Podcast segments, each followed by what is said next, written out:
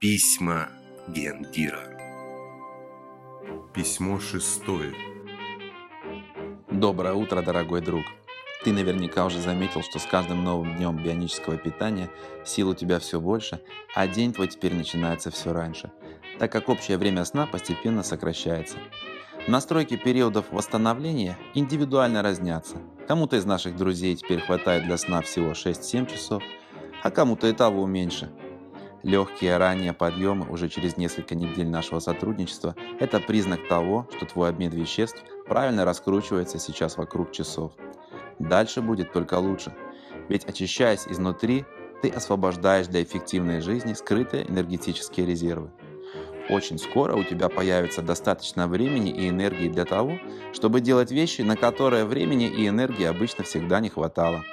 Твой день станет дольше и продуктивнее, Тебе останется только рационально распорядиться отвоеванным у рутины новым свободным временем. В прошлом письме я сообщил тебе полезное знание о неприятии сахара.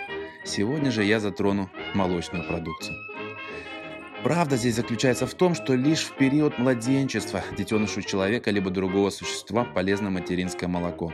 Во всех иных случаях молочные изделия приносят твоему организму значительный ущерб, и употребляя их в пищу, ты подвергаешь свою жизнь поистине смертельной опасности – Сотни тысяч подопытных грызунов погибли в лабораториях. Десятки тысяч пациентов с болезнями сердца были подвергнуты разнообразным диетам и оперативным вмешательствам, прежде чем стало ясно, что не канцерогены сами по себе, пусть даже и в нереалистичных фантастических дозах, а молочный белок казеин с гарантией промотирует развитие раковой опухоли.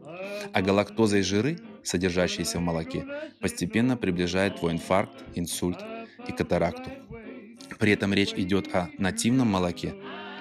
А современной абсолютно синтетической молочной продукции я даже не упоминаю. Это все равно, что говорить о пользе разведенного в воде мела. Количество употребляемой молочной продукции необходимо немедленно свести к абсолютному минимуму, либо отказаться от ее употребления вовсе. Последуй моему совету, друг мой, и убедись в том, что уже через несколько недель уровень холестерина в твоей крови упадет до безопасного минимума. И когда это произойдет с тобой, расскажи о нас всем, кто тебе дорог, включая своего кардиолога.